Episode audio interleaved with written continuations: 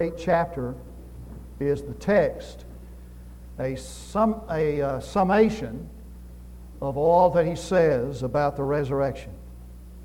Everybody likes to win. There is nothing quite as unpleasant as losing. If you don't believe that, then the next time you get a group of people around you, you begin to tell them how you lose and see how long they will listen to you. Everybody likes to win. Christianity is no exception. In the Christian life, there is no substitute for victory. We're supposed to win.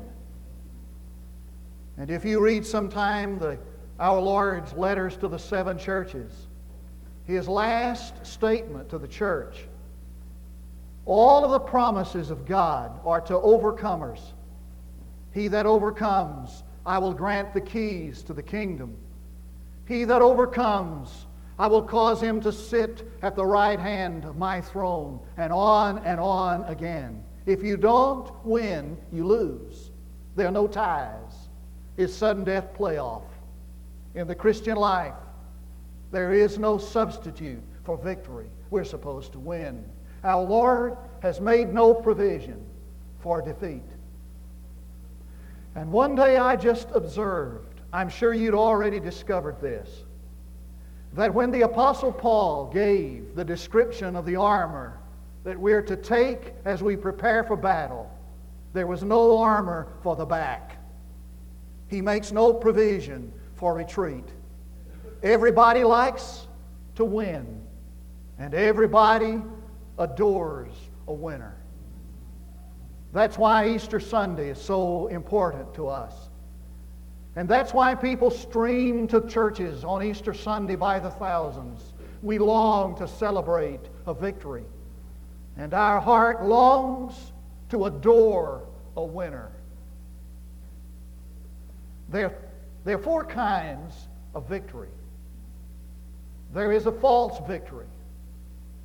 A false victory is the victory you have to win by your own effort, energy, your own creativity or ingenuity.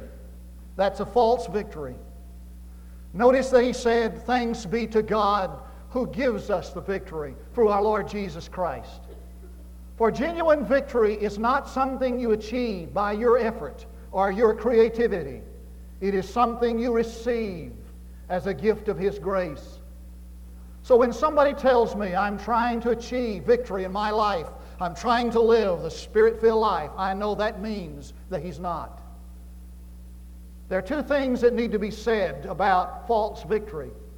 Oftentimes, it's a mistaken victory. So that when the Holy Spirit begins to convince us and to deal with us concerning the defeat and failure in our life, we, the first thing we want to do is, the first decision we make is, to do more for God. I need to double my efforts, and so we double our efforts to do better. And there's some of you here this morning who are so busy serving God that you don't have time to be spiritual. I remember one time having a witnessing class in my church. And one of the men that I especially expected to see at the witnessing class didn't show up. I asked him about it later. He said, Gerald, I wanted to come. He said, I need to be there. I know it's best. But he said, Gerald, I'm so busy doing all these other things that I have to do. I, I just really don't have time for that. And for some of us, it's a substitute victory. And so when the Holy Spirit begins to put his finger upon that area of defeat in our life and our failure and our emptiness, we want to substitute something for that. We begin to make commitments and promises and decisions that are not even related to the problem, the real problem. Counselors will tell you that when people come to them with problems, the great majority, of them talk about problems that are not the real problem. And the, and the skill of a counselor is that he's able to cut through the smoke screen and get past these things they talk about as problems that are not real problems down to the real problem. And so a young person comes home from college after having been there for one semester. And he announces to his parents, I don't believe the Bible anymore. I don't believe the Bible is true. His parents get all upset because their son has suddenly become an atheist or a heretic. That's not the real problem. The real problem is not that he doesn't believe the Bible anymore. The real problem is that he's gotten away from home and his, the influence of his parents and the, the restrictions of his home church and his home community and gotten involved in some stuff in college he knows he doesn't need to be involved in. So he passes it off as not believing the Bible. And sometimes God begins to put his finger on an attitude that I have in my life. And rather than going and making that right and getting that attitude straightened out and making things right with the person that, with whom I have a feeling of, of bitterness and anger, I'll walk down the aisle of a church much easier. I'll promise the Lord I'm going to start tithing. I'm going to start teaching Sunday school. I'm going to start witnessing. And sometimes we substitute walking down the aisle for genuine repentance. And sometimes we substitute a dynamic, genuine encounter with God, we substitute a, a, an emotional experience for that. False victory. And then there's first victory. I'm speaking to some this morning who, in the past few months, have begun to discover that the Christian life is more than just going to church and paying your money and going through the motions and the ritual. And some of you have begun to discover that the Christian life is the surrender of one to Christ. And you've encountered Him in new and wonderful ways. And you've begun to discover that there is an abundant life to follow Christ. There is an abundance in following Him. I need to warn you don't mistake this first victory for full victory. I like to refer to first victory as one who gives permission to the surgeon to begin to operate. You know how that goes, don't you?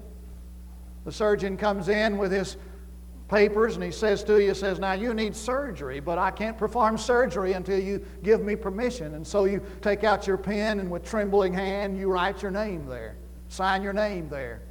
Now you don't take off that horrible hospital gown and leave and say, Well, I'm cured. That's just the beginning. First victory is not the end of the matter, it's the beginning. You just give permission to the surgeon to begin to cut. When you understand that first victory is discovering the fact that Christ needs the surrender of your life, that's just giving him permission to begin to cut away. It's putting the scalpel in his hand to make that incision. The pain sometimes just begins then, and he wakes you up in the middle of the night and He puts His finger on some area of your life not surrendered to Him. And when you get through dealing with that and get that right, it's not over then. He puts his finger on another area of your life and begins the process of the purification there. And the pain and the process and the discomfort continues until you're formed and shaped into the likeness of Christ.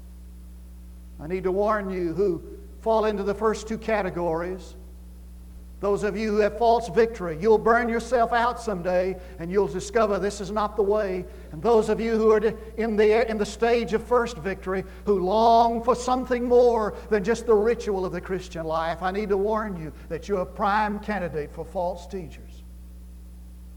There's a third victory. It's called full victory.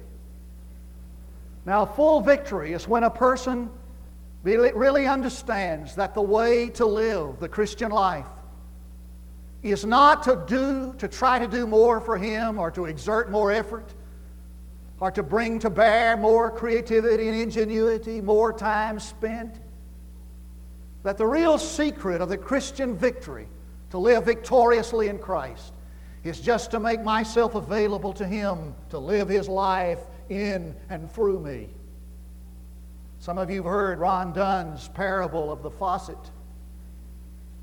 It's not every time that a guy talks to a faucet. Some preachers may. Ron Dunn said that one day he was walking by his faucet in the, in the kitchen, and he said, The faucet said, Ron, Master, he said, I'm so disappointed in myself. And Ron, you know, took notice of a talking faucet. He said, I, I haven't poured out myself to you today. I haven't given you a drink of water, and I haven't given you some refreshing uh, for your brow. He said, I feel so ashamed I haven't done anything for you today. And Ron said, Now, Faucet, I don't want you to pour out yourself to me. Just turn yourself on and, and, and, and, and pour out water to me. He said, There wouldn't be anything any more wasteful than you just turn yourself on and just run all day. What a waste of energy. He said, I know that every time I pass by, that you're available to me. All I have to do is just beckon and you'd give me a drink or cool my brow. He said, All I want of you is for you just to make yourself available to me. That's the secret. For you see, if I live in this sphere of life, a mode of living, that I just make myself available to Him, who gets the credit for the success of failure? If I put my Bible under my arm and I come in here on Sunday morning, I've worked all week to try to get this sermon together, big crowd, a lot of visitors.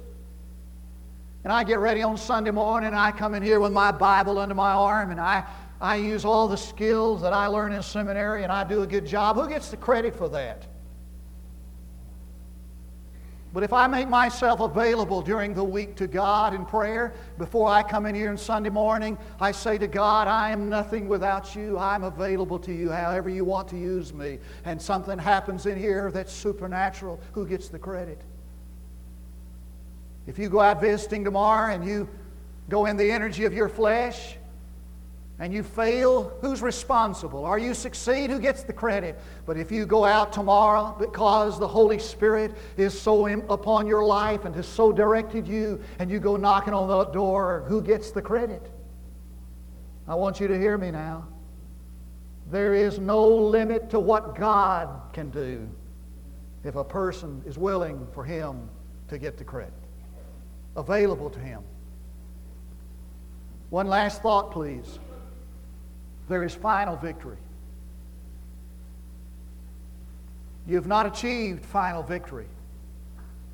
There's not a person here this morning that is beyond the reach of sin. There is no one in this room today that is beyond the reach of mistake or failure. Some of the deepest relationships I've had in the church and some of the most committed Christians I have known in the past have failed. And without exception, they have said to me, Pastor, I never meant for that to happen. I never thought it would. And when Simon Peter was in that upper room, he never dreamed that he would deny his Lord.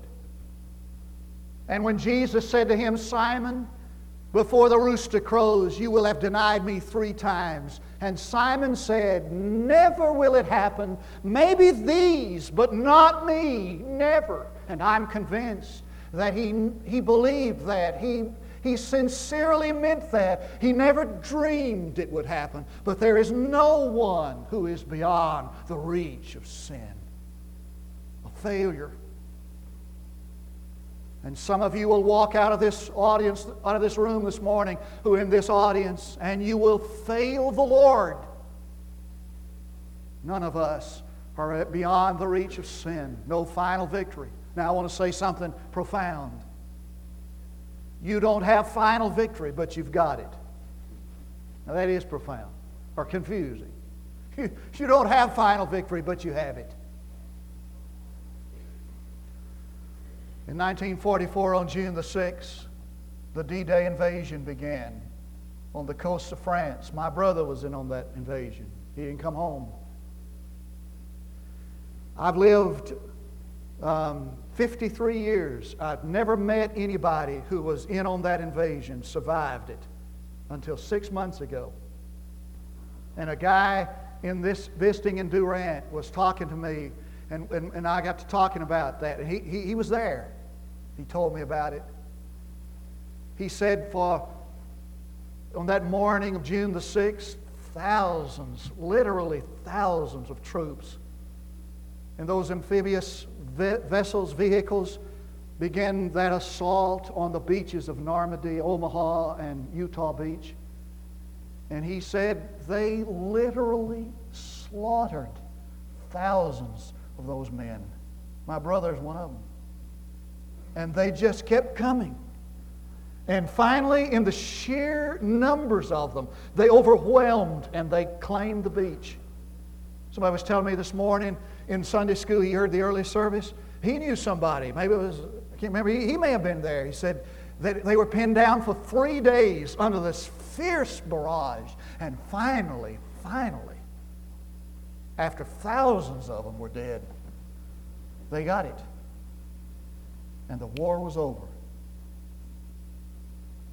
When they claimed that beach, it was over. Now, there were months of mopping up operations to be done. And they, those American troops, and some of you were there in the occupation, moved in across Europe and took it. But the battle was over on D Day, 6th of June. You've got it, but you don't have it. For when Jesus burst out of the bowels of the earth and came out of the jaws of death, the final victory was won. And this is how the author of the book of Hebrews puts it. For in subjecting all things to him, he left nothing that is not subject to him. Nothing that is not subject to him. But now we do not yet see things, all things subjected to him. Everything is subjected to him. We just don't see that. We have it, but we just don't have it. And the reason we know we have it is because of this day. For when he conquered death, he conquered everything that conquers us. And I think you're here this morning because you believe that the resurrection is no myth or fable, a solid fact, that the grave is empty. Behold the place where they laid him. End of communique, point of time. It's, it's it. There he is. There it is. Empty tomb. No vision of people hallucinating. No wild story concocted in order to propagate the biblical myth. No premature burial or suspended animation. Dead and alive. And eight slow days passed. And then our Lord appeared again in the midst of these disciples, perplexed and discouraged. And Jesus said to Thomas, He called to Thomas, Come and put your finger in these nail prints and put your hand in this wound. And all he replied, all he could say was, My Lord and my God. He came to life just three days after Calvary. The wind hardly had time to cover up the prints of his feet in the sands of Galilee, and the rain hardly had time to wash his blood from the cross. Just a vision of grandeur, a delusion. I can't believe this. Miracles like this don't happen. All this story of a dead body coming alive again out of grave clothes, a tale of a mysterious disappearance, a body going through a door, ignorant disciples seeing angels sitting on a rock. I can't believe this. It's too much for me to swallow. But is there anything incongruent about a man who walked up to a funeral procession coming out of Nain and raised a boy to life? Raising himself to life? And is there anything incompatible in believing that one that brought out of a festering grave the decaying body of Lazarus should not be able to come out of the grave himself? He knows how to get out. I want you to play a little game with me. I want you to go back in time with me 1900 years, back to the country of the camel, back to the sands of Palestine back to the days when the Roman eagle fluttered over the bronze breastplates of Caesar's legions. And we're no longer in this room today. We're standing before a tomb in the garden.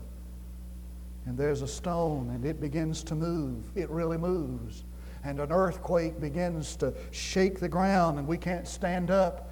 And we're clawing the earth, trying to hang on to the world by the fingernails. And then all of a sudden, you realize that someone's standing beside you.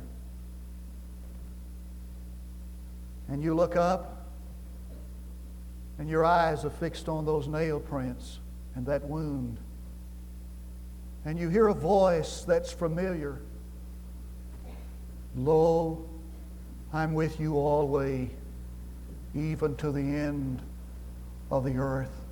I ask you, could you ever be afraid of anything again? Could you ever fear death again? Is there anywhere you would not go? Anything you would not do? Any price you would not pay for him? And Livingstone said it like this Send me anywhere, Lord, only go with me. Lay any burden on me, only sustain me. And sever any tie except the tie that binds me to thee. And Chaplain Robert Cook tells a story that happened one day in Vietnam. Eleven men on patrol. They'd been ambushed, and all of them had been killed. It was a difficult day. The jungle sky dripped with rain and desolation. Here's a day much like this. And the chaplain finished speaking the last words over the graves of the 11 men in the patrol had fallen together at the same place. And they stood there in the drenching rain, unable to shake off the prevailing feeling of desperation. Then something suddenly happened. That big old red-headed, raw-boned man who played taps dropped his instrument to his side and began to sing. There's a land that is fairer than day, and by faith we can see it afar. And the Father waits over the way to prepare us a dwelling place there in the sweet by and by. In spite of the dark skies, every heart there was suddenly turned to God. If a man die, does he have victory over death? Yes. this story and I'm through. Anthony Campolo tells that on Easter, he, he, he, was a member, he went, he, he attended a black church on Easter. The old black preacher got up to preach that famous sermon. It's Friday, but Sunday's coming. Now, I want to ask you to help me out here. Now, black churches, they, they talk to one another. I'm going to see if you can, I'll tell you what to say and when to say. Okay? Now, you see if you can't beat the first service. This is what you have to say. After I say it's Friday, you say, but Sunday's coming. If you, let's practice. But Sunday. You got it. That's all you got to do. Here goes the sermon. And they took Jesus out, told Caiaphas, and he stripped him naked, put a purple robe on him, crowned him with a crown of thorns because it's Friday, but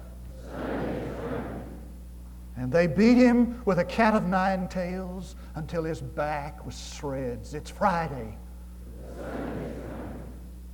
And he carried that heavy cross out to Calvary, stumbling as he went. It's Friday. And they laid him down on the cross and drove great nails in his hand and feet on Friday. And they thrust him into the sky and jolted that cross down. And he screamed in agony. On Friday, he said, by this time he worked up into a frenzy. He said, for six hours he hung there in horrible pain, and then he bowed his head and died on Friday. But Sunday has come. And one of these days, there will be a shout, the voice of the archangel, and the trump of God. and every eye shall see him, and every knee shall bow to him, and every tongue confess him, Lord. He's the winner. Let's pray.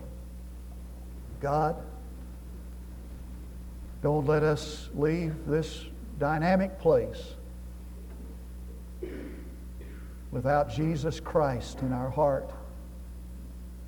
Don't let us leave this audience, this room, without the living Lord in our heart. Give us the courage to receive the victory that is through our Lord Jesus Christ. Victory over sin, victory over death. We pray in Jesus' name. There are three invitations. I invite you this morning. I know it's difficult. You're in the balcony, all the way to the back. You're in the choir. You're in the audience that's packed with seats in the aisle. It's difficult. I'm going to ask you, though, to get up out of your seat and come this way and give your heart and life to Christ. First victory is making yourself available to His saving power. Come to know Christ this morning. Don't leave without Him. Maybe you are one who is living his life in constant defeat. You were not meant to lose. Perhaps you need to come today to join our church. This is the day God made for you. Would you do it while we stand to sing? We invite you to come.